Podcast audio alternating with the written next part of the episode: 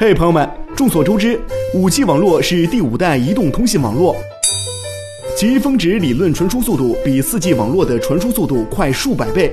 举个例子来说，一部一 G 的电影可在八秒之内下载完成。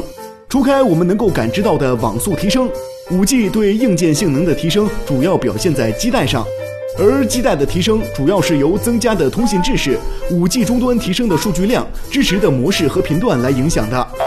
从当初的三 G 网络到当下流行的四 G 网络，再到愈演愈烈的五 G，移动终端设备的无线性能不断提高，对基带芯片的要求也日益提升。互联网从一开始就是流量的世界，而移动终端则将这种趋势逐渐加大。随着移动终端设备的普及和价格的下探，世界网络整体数据量正在不断攀升。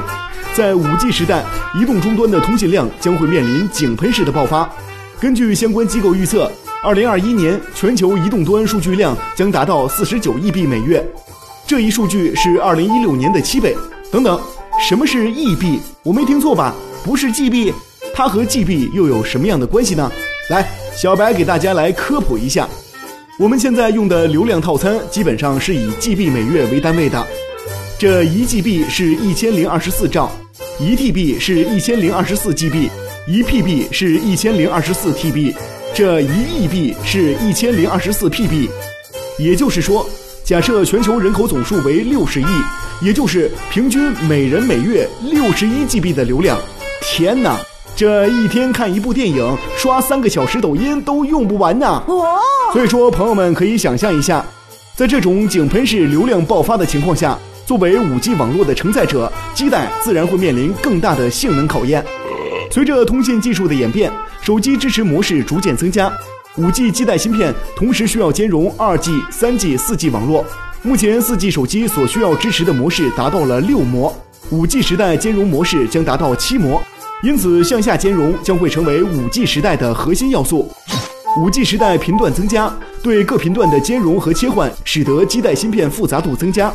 目前已指定的 5G 频谱有约二十九个频段，同时。各个国家和地区的频段也不相同，多频段兼容性也使得基带芯片日益复杂。通过刚才的介绍，我们不难发现，5G 网络性能的提升主要表现在网速上，同时 5G 网络还将会拥有更大的数据吞吐量，可以带来更加稳定的上网体验。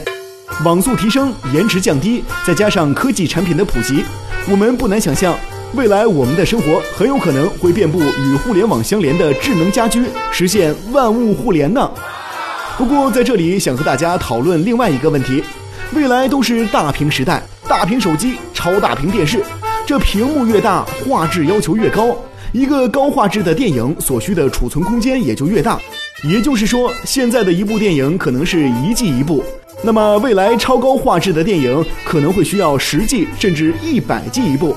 到时候还真的能够秒下载电影吗？这个呀，还是让时间给我们答案吧。